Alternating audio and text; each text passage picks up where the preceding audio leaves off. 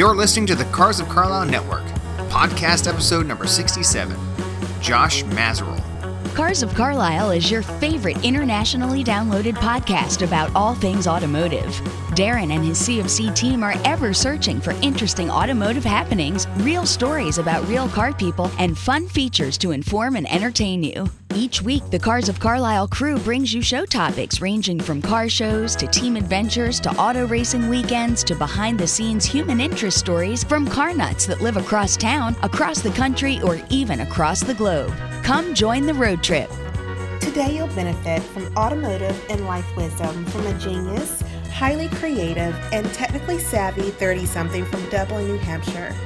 Meet car and truck aficionado Josh Mazerol, proprietor of Vague Industries, a leading edge fabrication shop in New England. As a brilliant fabricator, chassis and suspension guru, stuntman, marketing promoter, and automotive photographer, Josh has more talents than you can carry in a Baja truck. And on top of that, the man in the cowboy hat is a modern day, common sense, straight ahead philosopher. Like Cars of Carlisle, Josh is 110% focused on our hobby in building car community through everyday kindness of strangers turned friends.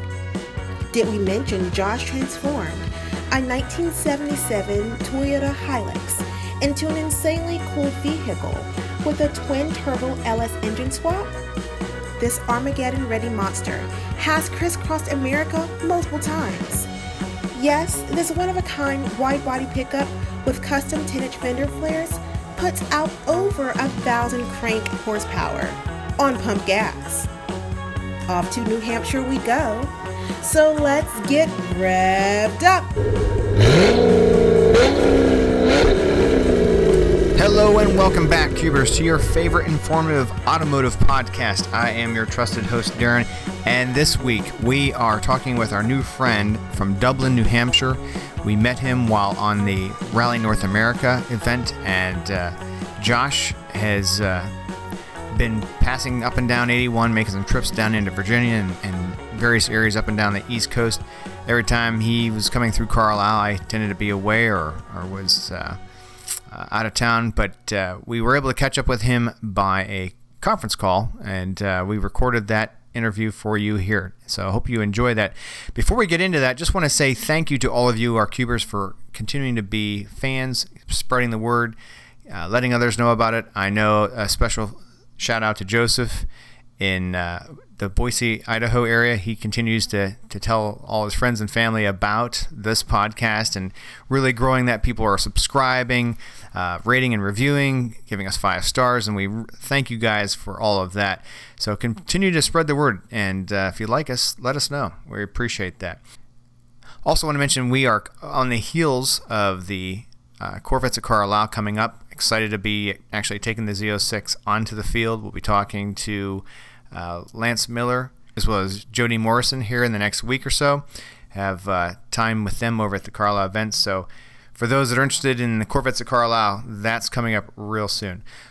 In addition, we have uh, a couple other local uh, car fan, car nut people that we're going to have on the show here in the next three to four weeks. So, stay tuned for that. We are excited about the content. We have uh, the Sam and Lou, uh, the second edition of their Intracast coming up uh, within the next five weeks. So, a lot happening here at Cars of Carlisle Network, and we're so glad that you are a part of it. Let's jump into this week's trivia question, and that is this the Toyota Hilux, and that is mentioned. You'll know that uh, in the interview, Josh, uh, it's one of the feature cars that we will be uh, talking about and um, highlighting. But the question I have for you is what year did Japanese manufacturer Toyota begin to manufacture the Hilux? That answer at the end of the podcast. So now let's go to the phone interview with our friend Josh from the Dublin, New Hampshire area. Hello, Cubers. This is Darren, and I have a new friend of the of the show of Cars of Carlisle, and that's Josh Mazerol. He is out of Keene, New Hampshire. In fact, Josh, thanks uh, for being part of this by phone tonight. Yeah, I'm I'm glad to be here, even though it's remote. You know, it's It's good to be part of this. we uh, we didn't work. You came down through uh, Pennsylvania and it didn't work out. I wasn't uh, around the home studio at the time, but thanks for taking this call. Just to give uh, everybody a quick background, how we met Josh is Scott and I while on the uh, Rally North America trip. It took us through Keene, New Hampshire, which is known for its beautiful murals that are painted on the walls of the of the buildings throughout town, particularly down along Main Street. And as we came back to uh, get in the car to continue on to the next, uh, Josh had pulled in and and uh, we were talking LS engine stories and what have you, and swapped business cards and got to talking and and uh, pretty much became fast friends. yeah, pretty much. and it, it, like all things, it's usually the, the vehicles and the cars that bring us together, and and that's the great part of it all. So, Josh, I know you said uh, we could probably do three episodes, and I, I see I see future episodes out of all this. But uh, you have uh, a business, a custom shop, Vague Industries up in Keene. But tell, I mean, we won't talk about that and how you got into business and how you started all that. But can you give the highlight highlight reel of just how you knew that you were a car guy, born and raised? Yeah, yeah. Well, uh, maybe you can help guide me through this. But uh, I, you know, I've been in the car since I was little kid. You know, three, four years old, had my Power Wheels. I used to go up there and wash that thing and use my fake tools on it. And I remember uh, I rolled it over and I cracked the bumper, and my mom says I cried for three days. Oh my um, gosh. yeah, not because I was hurt, but because I was bummed I hurt my truck. right. Um, but uh, I did my first frame up restoration when I was nine years old with my dad. Oh my um, gosh. The Toyota pickup, and you know we did. I cut the front suspension out of it, and we did a solid axle swap, which was pretty common nowadays, but back then, you know, 20 years ago, more than 20 years ago, that was not a common thing. Right. Um, and uh, yeah, I just when I was in kindergarten, my teachers kept a journal for me, and you know, because I couldn't really write, and you know, it said Josh made a friend, Christopher. Josh likes to draw, and you know, what you want to be when you grow up. Down at the bottom, there's check boxes like fireman, policeman, secretary, nurse. And my teacher had checked other, and then wrote in build monster trucks, not drive monster trucks or be a professional baseball player. Like Josh wants to build monster trucks when he grows up, and Nice. I'm 32 now, and I build monster trucks. And so, like, I make a lot of the most important decisions in my life based on what the 10 year old version of myself would want. And I build lots of trucks for a living. I drive a Hot Wheels every day. Mm, Yes, you do. I keep Reese's under my bed, and I eat whatever I want. And if that means it's ice cream for breakfast, that's what Josh has. I like it. Well, and, and just what I've like seen in some of the videos off of your website and everything else, driving across country, I mean, just doing things off the cuff and completely. You know, I shouldn't say carefree. That's not fair, but just living in the moment, enjoying the day, seizing it, and uh, you know, realizing that we're not guaranteed anything. So you, you just, Yeah, that's a hundred percent. I've got a couple of sort of mottos. When I was little, I I started saying I thought it was cute back then, but it's kind of true now. That I said, you know, what's life if you don't live? Mhm. And I sort of lived by that for a while. And I've got another motto that I've coined that I believe that experience is the currency of life, and the more experience you have, the richer you are. But I've come to learn with age that I, I believe that negative experience holds more value than positive experience. Because you know life's full of mountaintops and swamps, and like Mhm. you go up to the peaks, to the tops, and the only way to keep moving forward with life is to start heading down the other side into the swamp. And like you're bound to spend a lot of your life in the swamp, and you need to learn to appreciate that, or you're going to have a miserable life. Like, Yeah. because that's just part of it. And so I've been if you can find the value in it, then you can leverage that and have a happier overall. it's pretty prophetic and I, i've been following and checking out your youtube videos and, and uh, links off of your site and some other things and i i've heard you say that because that currency comment that analogy is is brilliant and it there's a lot of truth to that. And the fact is that in life and we don't need to i mean i know we're waxing poetic but there we remember the the high moments those very very top summits. But you're exactly right that the predominant part of anyone's life is walking the valley floor, and unless you can get comfortable in your own skin and and know how to navigate it and deal with the bugs and everything else that comes with the swamp, it's going to be a rough rough travel. Yeah, and I've like you know not to not to be a one upper or a one downer or whatever, but like I've been in some of the lowest of low places, and what I've learned from that is like the best stories come from the worst experiences every Mm. time, hands down. hmm So, I mean, that's sort of where I where I get my beans off is just doing these crazy things that I'm willing to to make sacrifices and commitments that other people won't. Right. And in the end of the day, like I have these crazy life experiences, and I've driven. I've got this little pickup truck that is pretty well known. It's a '77 Toyota Hilux. It's Mhm. got 2006 Crown Vic front and rear suspension in it. It's so it's super super wide. I've got 10 inch flares on each side. It's got a twin turbo LS motor in it. Um, it's uh, making about 1100 at the crank, and yeah, it's that's on pump gas too. So this has got a monster transmission 4L80 in it. Um, it's it's pretty nutso, and I've driven that thing 34,000 miles in the past two years, and it's been across the country nine times. I don't have a single gauge in it. I don't have a temperature gauge or oil pressure. I don't have a fuel gauge. I know you have that. You've got the cardboard up on the what would be dash, which is great. Yeah, yeah. yep. The, the rare JDM whiteface piece of paper written on it with. Right, right. no, I- and I, I actually am a big fan of that truck just through uh, uh, your Hoonigan video and everything else. I mean, you have earned some mad respect with uh, uh, what you've done with it and where you've gone. But the fact is that you enjoy it. You don't. You don't. If it. Um, I think in that Hoonigan video, you, you kind of clipped the one, ta blew out the taillight as you made a, you clipped the one wall uh, in a Yep. and he just kind of like, hey, it's kind of uh, you, kind of what happens. You just keep smiling and keep moving. Yeah, yeah, hundred percent. I mean, I smashed it against a shipping container, and then I was just in the moment. I'm like, you know what? I'm going to make this match, and then immediately whipped it into the other side of the shipping container, and just smashed the other side. And uh, so they were all shutting down after we filmed uh, that first Hoonigan episode, and everybody's trying to go home, and I held them there late because I'm a mess sometimes. Um, and uh, so now I got a smashed up tail light, and they're like, "All right, well, see you later." Like, no, that can't really. So I snuck into their uh, their lunchroom. I went to the fridge and I stole a Ziploc container, like tinted red lid, and then I cut it up and taped it over my broken tail light because the bulb was still good. And then I drove it three thousand miles home like that. Resourceful. You got to have it that way.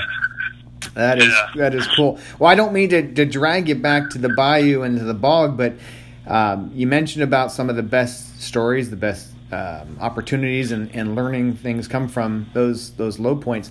Is there any one or two that you'd like to share, just to, to kind of illustrate that? Um, so the truck itself is kind of a, a memorial of bad times that have been, um, how do I, restored by the kindness of strangers who've expected nothing in return. Is that some So- of the? Like, I know you have a lot of Sharpie signatures all over the Hilux. Is that does that lead into the part of this? Yeah. Okay. Yeah, so what happened was, I, my, I, I'll sort of back up a little bit and tell a story to, to lead into this one.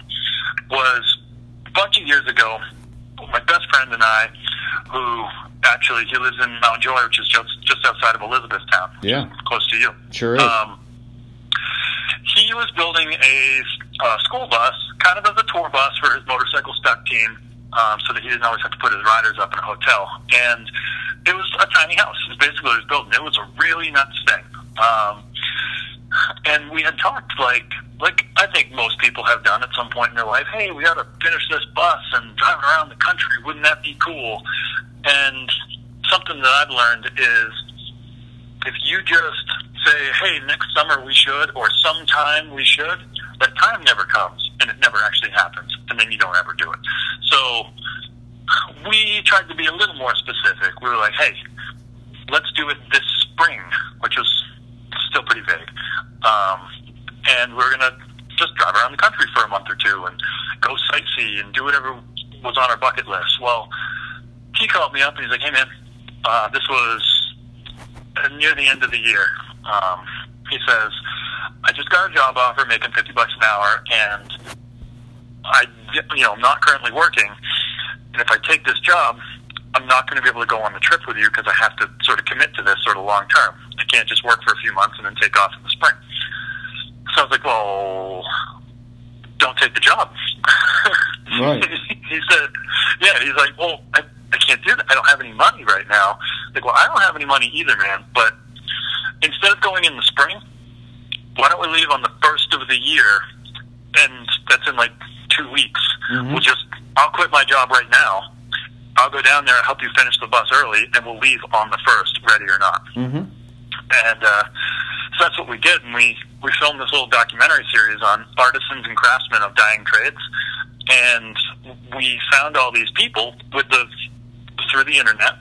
Um, and we went all around the country. We let the people decide our route, and essentially we got to immerse ourselves in local culture because we worked with them for a few days. Oh, and, wow.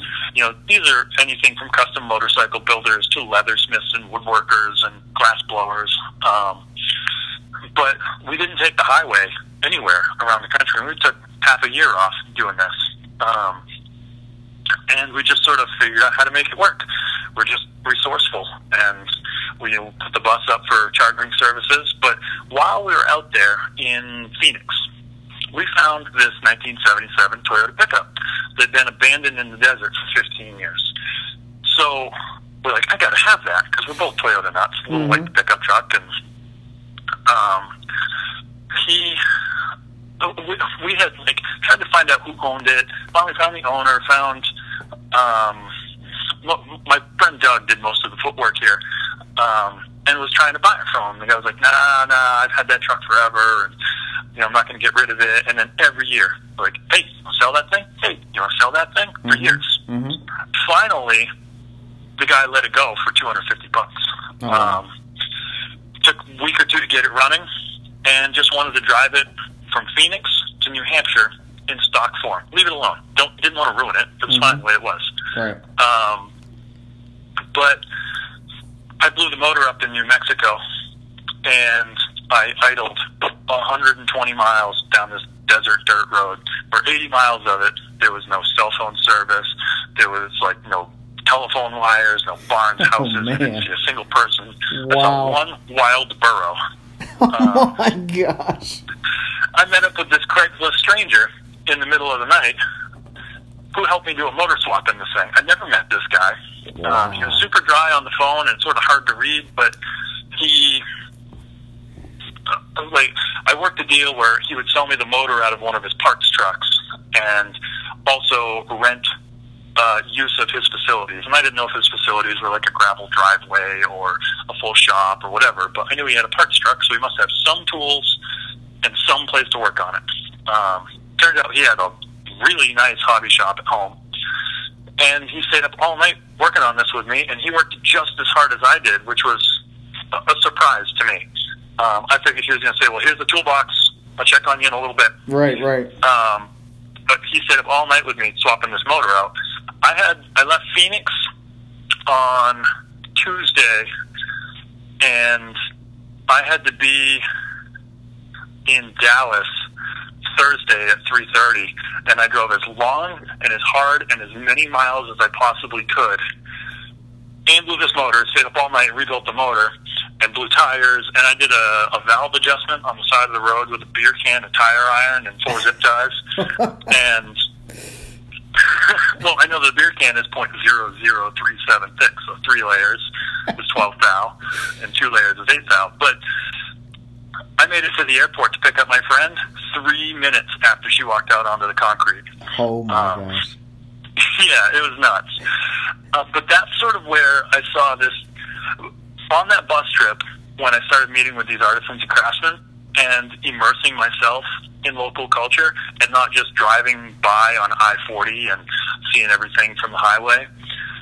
I started, my eyes opened a little bit to the fact that all these people all over the country are just regular people, Mhm. and they they all are you know got families and jobs, and they all have almost all of them have good intent.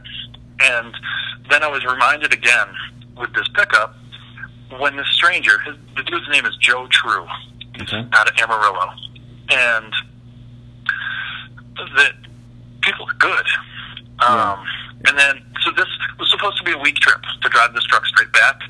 It took me three months, three motors, and by the time I got it home, it was wide-bodied on Crown Vic suspension with a turbocharged LS motor in it. And everybody who helped me and expected nothing in return signed the B pillar of the truck. Oh, nice. Um, so I've got hundreds and hundreds of signatures on this truck, and they're everything from Joe Blow, you know, or Joe True, um, to uh, you know, big big name dropping TV stars, Aaron Kaufman, and like we, we got a bunch of legit people on here that just want to be part of the story Yeah. and you know the whether it was a screwdriver to sort of keep me going or hey man this thing really needs a turbocharger here you go Mm-hmm. um, And I love So- how you have it over there on the. It's on the uh, the starboard side, coming up through the hood. I mean, it's pretty badass. It's cool. It's. Yeah yeah it's kind of gotten out of control now um, it's it's way out of control Well, that's okay. It's that's kind of like, but it it lends itself to the whole Hot Wheels theme. That's what I like about it. You know, it's yeah yeah that's that's really what it is i drive a rusty hot wheels every day and it's awesome mm-hmm. it's natural patina. That's what it is. Uh, Yeah, and I think that a lot of people really like the the rat rod thing about it. Mhm. But truthfully, between you, me, the hat rack, and the rest of your listeners, I hate rust more than anything. and the, this thing, whole truck is brown because we built the wide body on it because uh, Discovery Communications said, "Hey, we want you on the show with Motor Trends." You got ten days to get to Tucson from New Hampshire. Then the truck was in a thousand pieces. So we threw the truck together. We're on the road, and I don't have brakes. The steering hardly turns because the column's rubbing against the manifold. And one of my friends down in South Carolina who I'd met. So this actually, this is the story that I wanted to tell. Um, as far as like one of the sort of touching stories. Mhm. Um, I had made it to Greenville, South Carolina, on my original trip home, and you know we've got the inside of the tire lines up with the outside of the body. Uh, it's so it looks like a roller skate. We've got the engine sticking out the hood, the turbo sticking out the hood, and the truck like barely runs. It's stumbling. It feels like spark plug is burnt out or something. We can't really figure out what's going on. So I met this every time I'm at a gas station. There's a crowd of people that just wants to look at it, like, what is this wild contraption? And Mhm. I'm a fairly personable guy anyway, so I'm, I'm talking to everybody, and we're like 11:30 at night, and there was this one guy standing there that I was talking to just to sort of be polite, but he didn't really seem that interested in cars. Didn't seem like a hardcore car guy. And then uh, he was like, "Yeah, I work for a shop down the road, uh, Carolina Rod Shop." I'm like, "Oh, cool." We talked a little bit more. and He's like, "Yeah, you have to stop by sometime." I was like, "Yeah, next time I'm in the area," because I'm really at this point we're three months in, and I'm super burnt out on living on the road. Mhm. You know, I'm living in the fornicatorium, showering in a rain gutter in a hurricane, and like it's just I'm over it. I got to go home. Right. Um, so this dude's like, "Oh, I'll show you right now." And as much as I didn't want to, and I just wanted to get on the road and leave, he had tools. He wanted to help, and I just went. Um, so I show up there, and we work on it until about three thirty in the morning. He's like, "Hey, man, I have to go to work at like seven thirty or something in the morning, and it's almost time to go to work. I have to go home and get a couple hours of sleep. I'm sorry, we have to stop doing this. Like, no big deal. I'll find some place to camp, and I'll figure it out in the morning. He goes, all right, well, you could camp here if you wanted. I go, what? Like out in the back corner of the parking lot? And uh, he goes, no, no, no. We'll just stay right here in front of this door because the you know the Mustang's in the paint booth. That's not coming out. This isn't. You're fine right here." So he leaves. I pull out an air mattress and I set it up right in front of my truck, between my truck and the bay door of the shop. Um, now the Carolina Rod Shop does super high end work. They've got three big facilities. They've got a fab fabrication facility. They've got paint body facility, and then they've got a whole other building just for finished assembly. And somehow by the body shop, and I go to sleep in my sleeping bag, and this dude's name is Julian. Julian says, I'm going to wake up extra early, text the guys, let them know what's going on, so there's no surprises tomorrow. So Julian didn't wake up extra early. He woke up extra late. I think I know where this is going. so it was like I don't know the exact times, but you know, work starts at eight. It's like eight forty-five, and I wake up, and there's people like sidestepping and shimmying and shuffling around me to get into work. Like there's this homeless bum with this rowdy hot rod parked in front of their shop. and the weird part is they were trying to be respectful to the sleeping bum and not wake him up. Um, Did you have this? so Did you have the Stetson tilted over your face or something to add to the whole scene, or? so Julian rolls in at like nine twenty, and Big Boss is like, Julian, I need to see you in my office right now. Julian tells him what's going on. He's like, listen, these guys are like the American hot rodders right here. They're driving this thing across the country. They've built it on a road trip through the kindness of strangers, and you know this they're broke down. So instead of them going, you know, doing whatever they could have done, they basically like shut the shop down. It was all hands on deck to fix and diagnose this truck, and it ended up being chafed wiring um, from a junkyard harness that somebody was not nice to when they removed the engine. Um, so they fixed the wiring. They set me up with a bunch of stickers, T-shirt, apparel, a big box of tacos, and a phone number to call if I ever need anything anywhere. That's And- incredible. Yeah, so these strangers became friends, and then some of these friends over time have become family. Like like these guys, you know, this Carolina Hot Rod Shop family. Um, you know, I'm driving this truck out to Tucson for this Discovery Channel thing with Motor Trends, and they hear what's going on. They hear I'm on a super time crunch, like like way time crunch.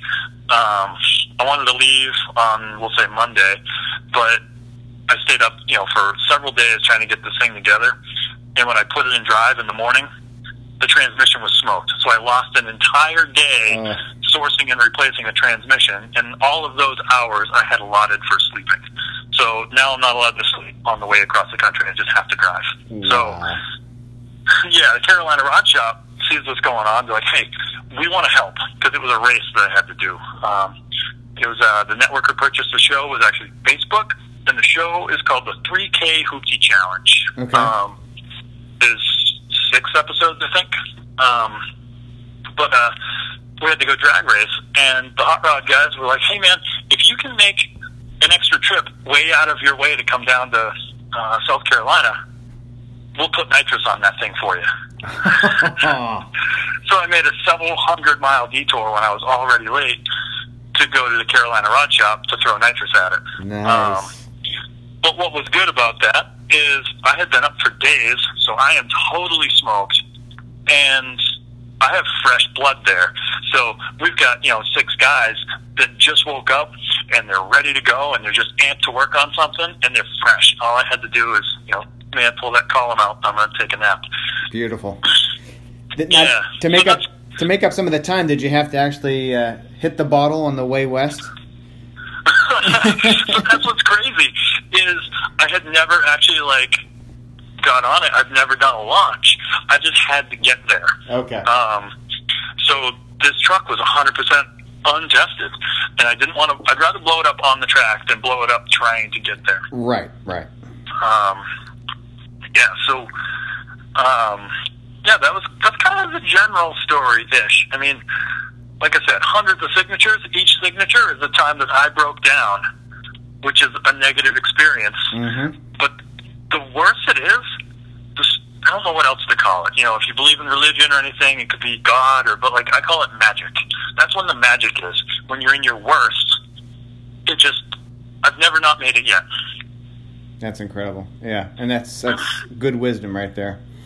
And it seems to me that you've probably gained. You mentioned about the the friends turned family. Probably some of your closest adopted family has come from some of those hardest uh, hardships. That 100%.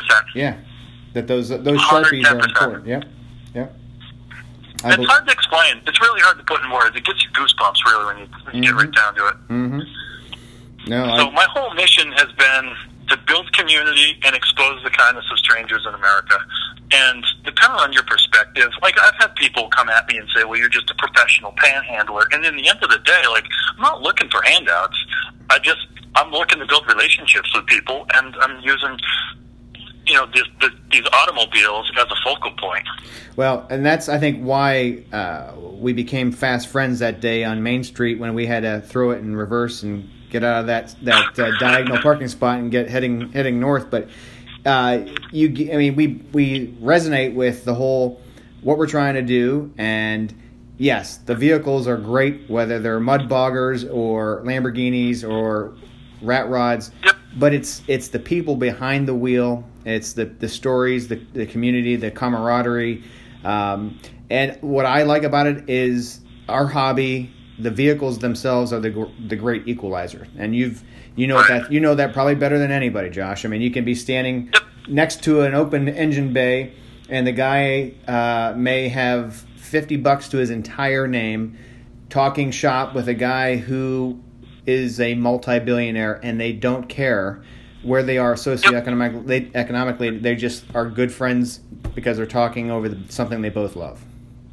Oh, I had a super cool experience uh, a couple months ago. So I just got back from a I did a six week trip where we did thirteen thousand miles and two full builds. So that was a full time like no sleep, just drive, just build, just thrash. And there was a point in there when I was in I think south side of Las Vegas and a water pump let go. So I'm at a gas station and one of my rules is after this first trip, when I tried to drive it home in stock form and came back with a boosted LS thing, was I'm not allowed to bring any more tools than I can carry in one hand.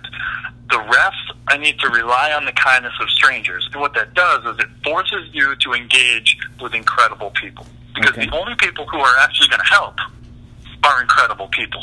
So you make these connections that you wouldn't have otherwise made if you just use money or a huge toolkit to solve your problems. That makes sense.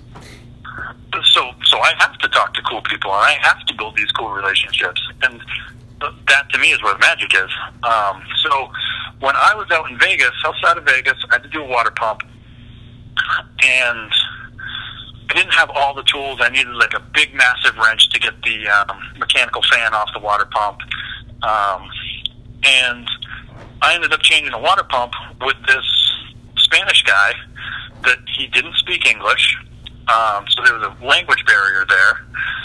Um, and we're just doing like charades and hand signals. And he was like, you could like see the cartoon light bulb pop up in his head. And he's like, oh, oh, runs to his car and grabs the thing and grabs a hammer and it's exactly the right size wrench. And like he just, the, the cars are the ultimate equalizer and they're, they also are the unifier. Yes, yes. That's a, a great way to say it too. I mean, you there obviously you had the impasse of uh, you know not a really shared language, but you, when, you're, when you're pointing to a, a part and you're, you know, like you said, you're doing kind of the motions, uh, you're both understood and you know how, what to do and how to do it. So that's pretty amazing. Yeah. That is that a, was one of the coolest things for me. That is a great cool. I mean, I like that whole aspect of it. Would you say that in all of your your travels and your 32 years, Josh, do you can you narrow down to you what uh, might be one of the most rewarding people based or heartfelt or like kind of touching moment. I mean, I know you've had plenty of goose uh, goosebump moments with car people, but is there one that you could just uh, you could hang your hat on for sure? Hmm. Um, I don't know if there's one.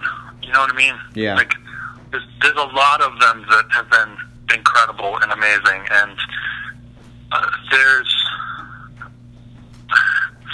there's one that uh, like I've changed a lot of people's lives, which is weird to say, um, because I, to me, I'm just I'm just me, you know.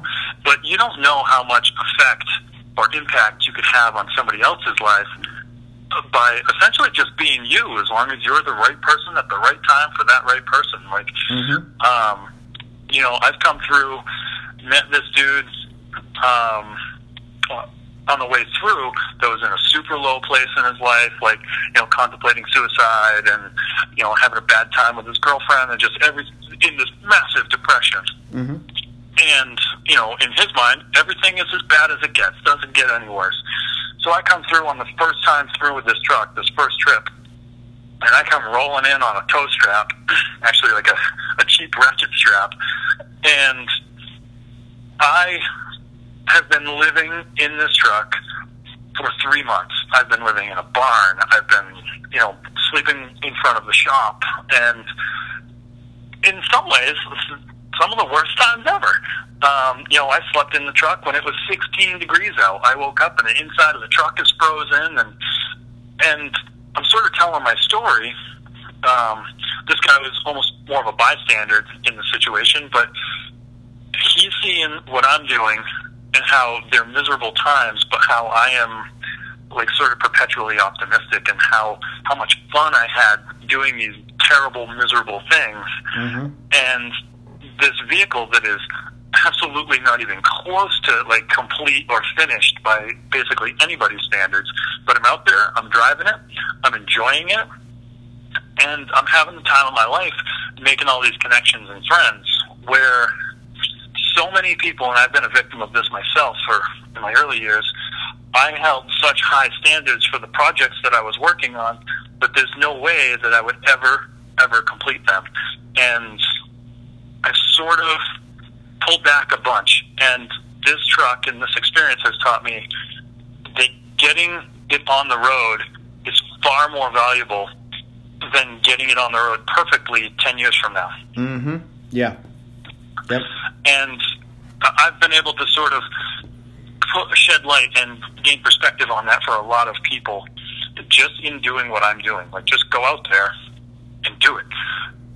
Well, it doesn't I- need to be perfect. I You're think- not perfect. No, and I was going to say, I think that wisdom for the 77 Hilux can be applied to a lot of things in life. Or you could you can stay on the sidelines and say, well, I have to wait, wait for the, the perfect uh, partner spouse or whatever. I need I have to wait for that perfect promotion, that perfect job, the perfect house, whatever it is. And uh, as John Lennon said, you know, life happens is what happens when you're busy making other plans. And I, I think that Yeah. you're right on the money with you got to embrace it and learn on the fly and adjust as you go. Just go for it. Yeah, adjust the sales. It's 100%. Go for it. Just do it. Yeah. No, I get it. Well, of all the, I mean, you've logged some serious miles just in the in the Toyota Hilux itself, but of all your your times on the road and and meeting great people, like you said, building that community, exposing the goodness in, in the average person, have you had one of those? Uh, uh, you should have maybe not come back from it. Kind of scary, uh, near death, close to the edge kind of experiences somewhere out there on the open road.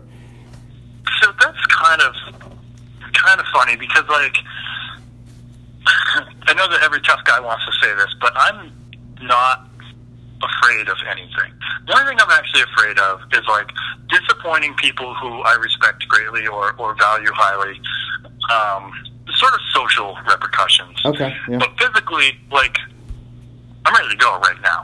I've lived more of a life in 25 years than most people will ever live their entire life hmm and I'm I'm good with it. So because of that, like I think that not to not to sound cryptic, but I think that death is arguably one of the most important parts of life. And if you're going to fully love life, you need to learn to embrace death. This is all my opinion. hmm Um, and if if you don't love death, you'll never fully love life. So you need to be able to take it to the edge to get the maximum out of life. Like you, I think I've faced death more times than most anybody I know. Mm-hmm. Um, Yeah. More death, expe- near death experiences. You know, not that I've seen the light at the end of the tunnel and you know died on the hospital bed and came back six minutes later, but um, I come pretty close to to seeing the pearly gates quite often. Mhm. Um, Mm-hmm. like just just this weekend um, when I was driving down past you. Mm-hmm. Um, we were going to hook up, but you know, schedule didn't work. I drove 400 miles without any breaks, which I know that there's going to be a lot of haters that say, you know, I put everyone's life at risk, and which is partially true. Um, but there's plenty of close moments just then. Yeah, yeah, that's true. And and there are times that uh, if you if you over concentrate on how close to the edge, that almost exacerbates the the potential of something going wrong too. Right, right. Yeah, I so I do all these trips, right? And I have all these magic moments and I'm one of those guys that I found that I get dipped in shit and come out smelling like roses. um, but what people forget is I got dipped in poop first. Right, You know, all right. they see is I smell like roses. So yeah, there's nothing champagne like about that. yeah, so my I, I got a, a partner that I work with that um, he went on a road trip with me last year, and he's asking, he's like, Josh, how do you do it? Because like like I said, it's magic. It's or it's the power of God or whatever you believe in, but it's magic. And we ran out of gas in the middle of nowhere, Pennsylvania. We're on I eighty, um, just a little bit west of you, Yeah. and we my partner is like kind of a, a tense, stressful guy that needs to have a plan to in order to be calm and cool. So immediately, just to sort of diffuse the situation, I call AAA just so that he doesn't get all up in arms and stress about stuff. And now that I'm on the phone with AAA, he's cool and peaceful and fine. Now that we got a plan, um, it, like AAA, I was on the phone with them for like a half hour. They were trying to figure out whose district I was in and where I was, and like just on hold. And I was getting kind of frustrated because I know that if I did things my way, I would probably already be back on the road. um, and I'm only doing it this way so that you know my partner doesn't get all grumpy. Right, right. So I grab a piece of cardboard out of the back of the truck while I'm on hold with AAA. I grab a sharpie and I wrote "Need gas, won't kill you," and hold it up on the side of the road. In under two minutes, this dude named the Rudy Unknown pulls over. He gives me two gallons of gas, like shakes my hand, and I'm on to the next. I made it to the next exit for a gas station, and and uh, you know that's when my partner was like, "I still don't get how you do it, Josh." I said, "You got to just release control. Just give in to the process. Trust the process. Mhm. You know, and if you're on the religious side, trust God. You know, miracles will happen. Mhm. But it's uh, yeah, just give in to the process. Go for it and release control. Just Mhm. adjust the ship, the Mhm. sails. Yeah, right, exactly. Yeah, that's that's a beautiful uh, beautiful way to say it. Sort of like if you can paddle like crazy, or you can just go with the current and let it take you. Yeah, yeah. Why fight it? Now, any any amazing moment? Like I, I mean, obviously you've done drag racing, you've competed in things, you've done some. I mean, I, I've seen the YouTube videos, some incredible hellacious burnouts.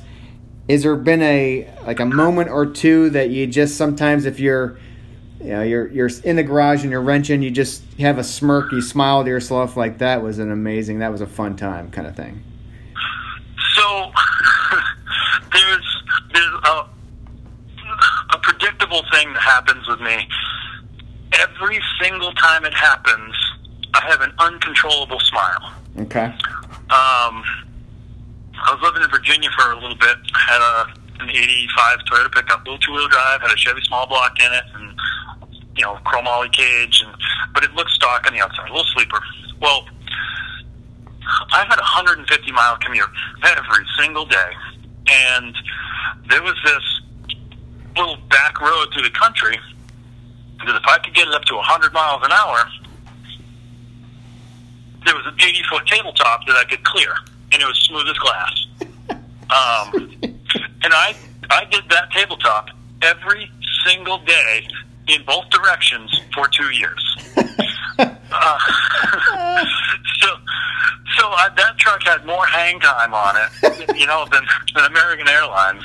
But anytime my tires come off the ground, I have an uncontrollable smile, like involuntary. yeah, that's all right. Um, that's all right. I've got a pretty good resume on that. I um, like ten years ago, I hosted this exhibition style motorsports event.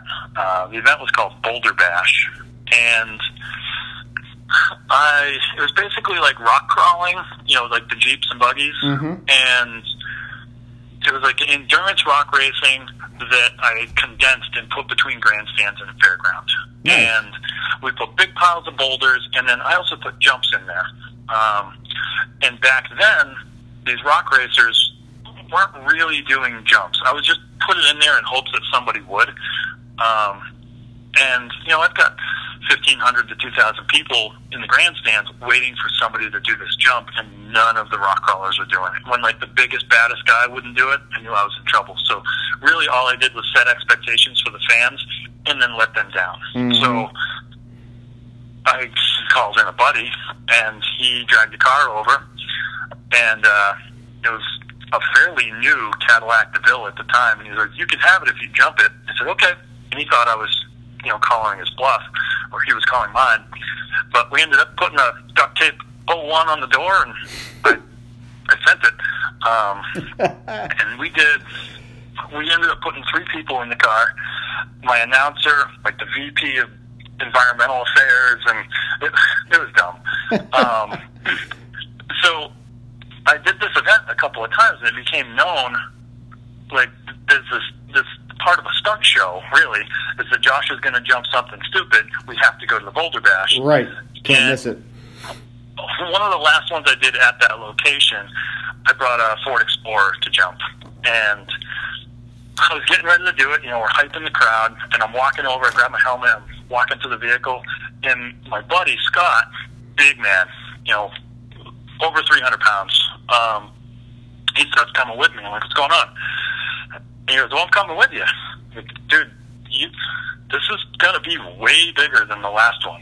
Mm-hmm. And he's like, well, you're doing it. I'm like, all right, dude, you're an adult. You're older than me. You can make your own decisions. Right. Let's go.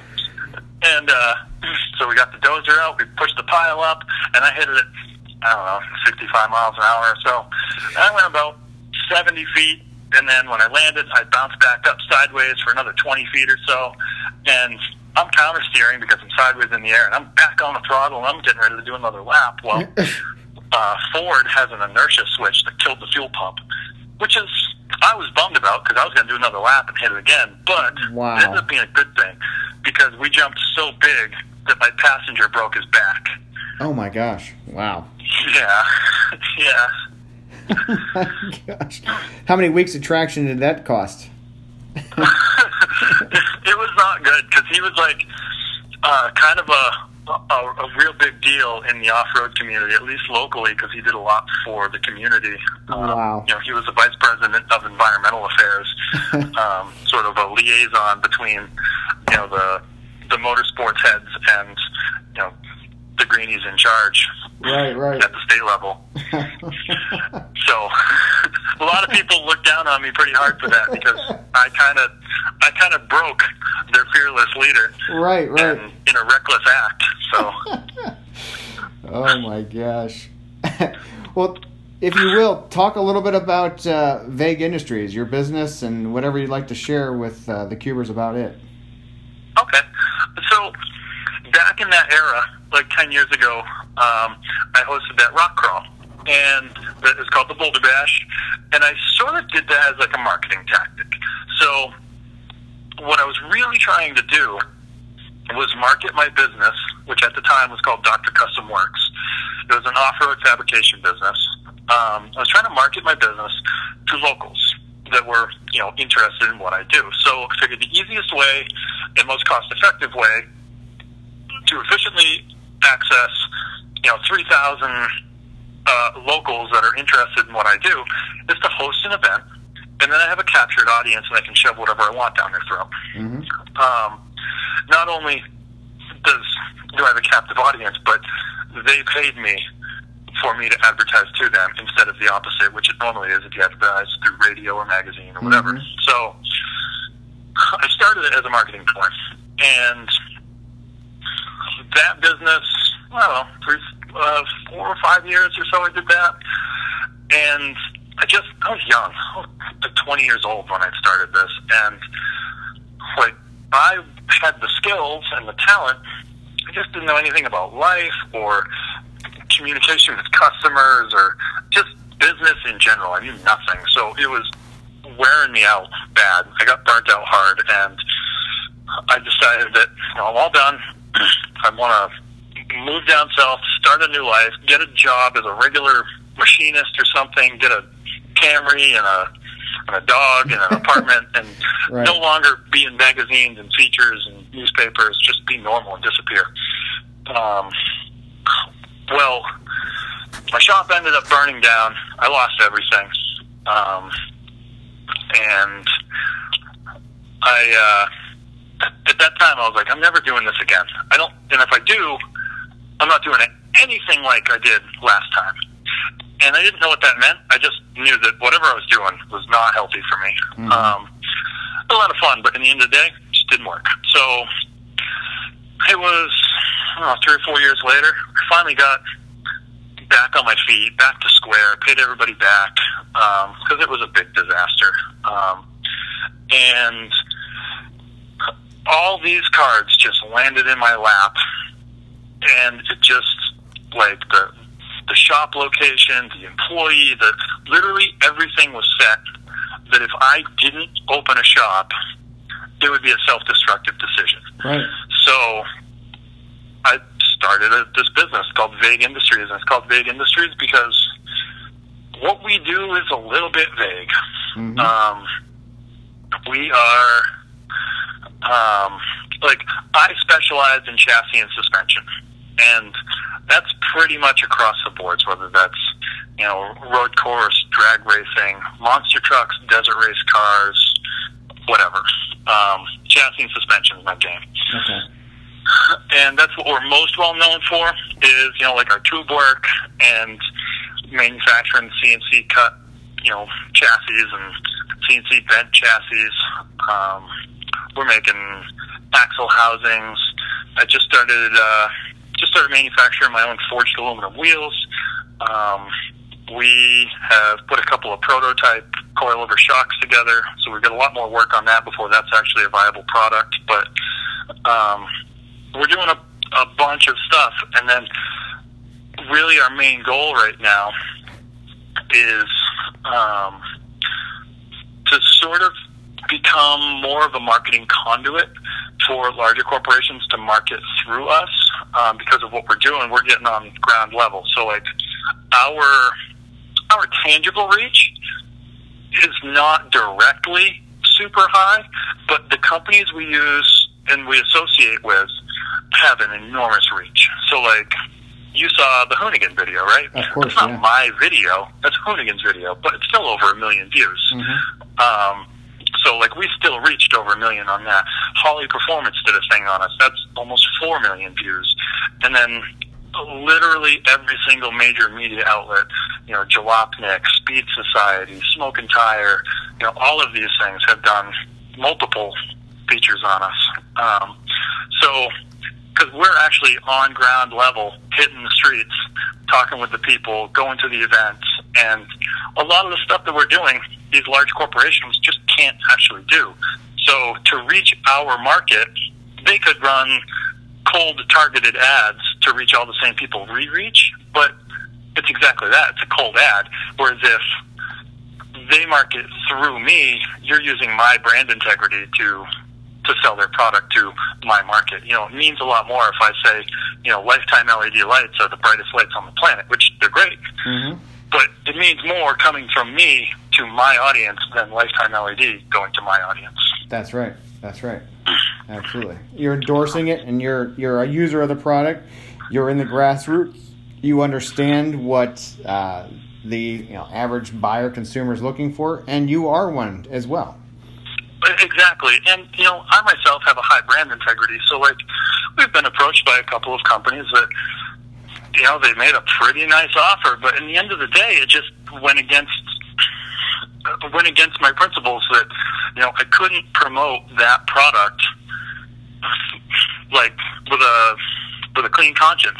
Right. You know what I mean? Right. Now So- you're the one who has to look in the mirror when you shave. That's how I. That's how I see it. Yeah, yeah, you, gotta. It's gotta be able to look at yourself. Mm-hmm. Um, and it didn't matter how much money they threw at us. Well, I Mhm. guess there's probably a line there too, but um, you know, so that's kind of where, right where we're at. We're working with a um, a large media company right now. We're doing our own little, basically it's a YouTube show. Um, we've submitted for approval for Amazon Prime. Um, and apparently we had some problems with the subtitling, so we got to fix that. But it'll be on Amazon Prime. Um, right now, we got a couple episodes on YouTube with uh, Busted Knuckle Films. Okay. They are a um, half a million subscriber channel. They get almost 500 million views a year. Um, so it's a big outlet, and we've got a little show called Death Wish with them. And so far, it's sort of just been almost like a fancy vlog in a Yeah, way of my yeah, trips and yeah. my experiences with these strangers and breaking down. And um, we do a little bit of build stuff on there. We don't go super detailed on like how tos, um, but you know that's sort of why Vague Industries is doing everything, and that's why it's vague. We do hot rods, we do pro mega trucks and rock racers, and um, and we're also doing you know becoming a marketing conduit, trying to do paid product integration into our shows, and it's just a lot of fun. Like if it's not fun, we're not doing it. Right. Right. No, that's that's the way to do it. And I think that in anything, you if you are true to yourself and you enjoy what you're doing, everything else will fall into place. I agree with that. So there was a last year at the end of the year. Um, I was invited to this exclusive, like invite only. I don't even know what you want to call it, like a marketing seminar or something. It was weird because, like, I'm I'm not super well off, but I'm self-made. I'm proud of who I am. Um, but you know, I'm still grassroots dude, and I was at this place invited by the host of this event, sitting in a room full of very successful, you know, millionaires and billionaires and all these marketing gurus, and I was kind of like uh, sort of placed on a pedestal. Like it, it was odd for me because I felt like I was out of place, and you know, the guy's pointing at me saying, "You need to be like this. This guy is the model of authenticity," Mhm. and it's mostly because I'm doing this stuff whether anyone's watching or not. So might as well get as many people to watch as we can. Right. But you're being yourself, and you like being yourself, and you're good at it, Right. obviously, and you and you enjoy it. And I think that oftentimes people get very you know, caught up in what the facade is working or what the formula is, and they they bit, maybe lose a bit of who they were once were. And I think that's Yep. that's a credit to you just staying your true north. Yeah, I think that that's I think that's huge in everything, and not just in automotive entertainment. You know, just literally everything. You will be successful if you are just you, but 110 percent you. Mm-hmm. Yeah, yeah. Without that, and I think that uh, in the end, people can see through the the shellac and the gloss if it's Oh, if it's not real. time. Yeah. Yeah. You don't even have to. You be three three degrees off of who you really are, and it's night and day visible. So. Yeah. Yeah, there's a lot of truth, a lot of truth to that for sure. I'm glad that you actually went down and mentioned about um, Smoking Tire and the Jalopnik and, and the Busted uh, Knuckle films and things. Death Wish. I mean, those are. I, I think that's important because I always want to help cross promote for my guests and and know that they'll probably do the same. It's a, again part of that community. But are there any other um, channels or, or ways that uh, people that are really interested in, in learning more about you, Josh, and, and what you've done can find you? Well, uh, when is this going to be published? Because I'm under a non-disclosure and exclusivity contract right now for a show we're doing. But when do Okay. you think this will be published? When what does the NDA allow and prevent? Because I was actually Uh, shoehorning you. I was going to shoehorn you in to next Tuesday night. Okay. Um, yeah, no, it'll be September. So Okay. we are doing something with a major on-demand thing um, to be able to see a little more content on that. But um, you know, just social. We're we're on Facebook, Instagram. I just started jumping on TikTok because that's an exploding platform right now. Okay. Um, yeah, that, that's where we put all the stuff. You know, you want to keep up. It's Vague Industries and Vague Industries on on Facebook and on Instagram, and you know we do s- stories which are live, current, and then you know if you're paying attention real close, you'll sort of have a good idea on what's coming on uh, Busted Knuckles YouTube channel, which would be our Death Wish show. Um, but like that thirteen thousand mile trip we did in six weeks, Mm-hmm. Yeah. I drove I drove this 1100 horse Toyota Hilux from New Hampshire to Dallas uh, to LA, where I dropped the, the truck off at a buddy's house. I got a 1966 Chevy C10 running. I drove that in stock form all the way out to Dallas, where I did a turbocharged 5.3 and a five-speed swap in it. I drove that back to Tucson, where I lowered it and put disc brakes on it and power brakes, um, and then continued to LA, where I grabbed my Hilux, you know, my buddy, editor of Hot Rod Magazine, and a few others, and we cannonballed from LA to Las Vegas for Holley LS Fest for a couple of days. But on the very original trip out in the Hilux to uh, LA, I blew it up in Phoenix. Oh. Um, I was on another podcast out there, C10 Talk with Ronnie, and he's like, "You got to give me a ride in this thing after we're done with the show." Like, yeah, no problem. I beat the crap out of that thing all the way across the country. Showed no mercy, and I made it halfway around his block. And next thing you know, I got rod knocked because I'm Oh. I'm dumb, I guess. I don't know. So I had to find, I had to make friends who had a shop, and I lived in that dude's shop for two days while I pulled the engine out and put a new crank and rods in it. And, you know, the kindness of strangers. There again, you know, I'm in Phoenix, Mhm. and this dude was um, Jason Bowman, Big Ten. He, uh, he's like, yeah, you can use my shop. No big deal. I'll clean up, of course. Um, and some strangers were like, "Yeah, I can get you a crankshaft. I got a, I got a rod for you. I'll bring you some bearings. I'll."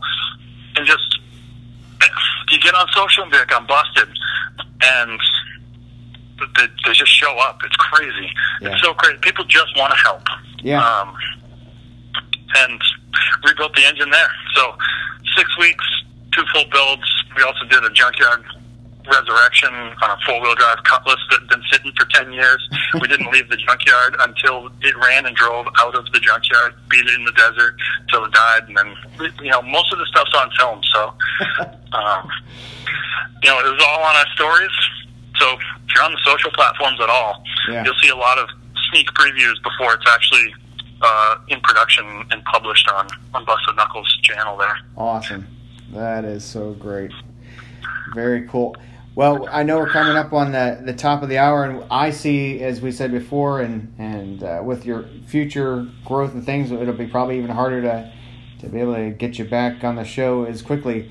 But anything else that you want to leave the Cars of Carlisle listeners with? I mean, we have we have fans not only all over the country but all over the world.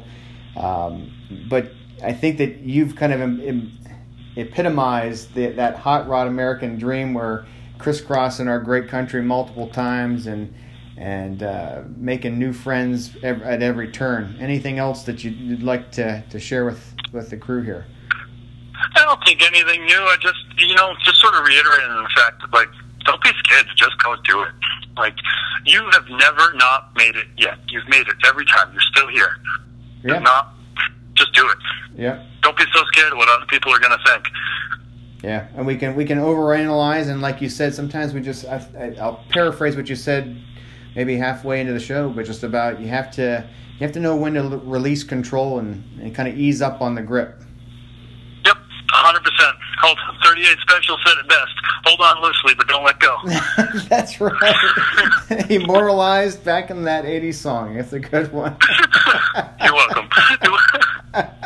well, Josh, thank you so much for uh, spending time with us from beautiful Keene, New Hampshire. And uh, uh, if I'm planning to come up this fall, and I will definitely uh, coax you for a, a scary ride in the Hilux if possible.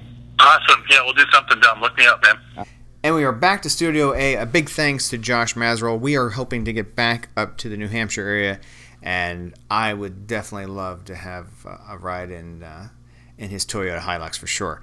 So we cannot uh, thank Josh enough. Good to have a, a, friend like that in the automotive hobby business, and we'll be talking with him again, most likely multiple episodes over the coming 12 to 18 months. The question Today's trivia question was simply this What was the first year of production for the Toyota Hilux? Answer that is the first generation started in 1968. And Toyota gave the marketing name Hilux for really a series of light commercial vehicles that were marketed and produced mainly for the Japanese uh, markets. And it covered everything from pickup trucks and cab chassis variants. But in 1976, for the North American market, they essentially dropped the Hilux marketing name and went more with just the truck, pickup truck, compact truck, etc. And it then began to morph into what we now know as the SR5, which was essentially shorthand for Sport Rally 5 speed. So now you know a little bit more about the Hilux name than perhaps you did before the show started. So we're at the end of this episode and want to say a big thanks to all of you, Cubers.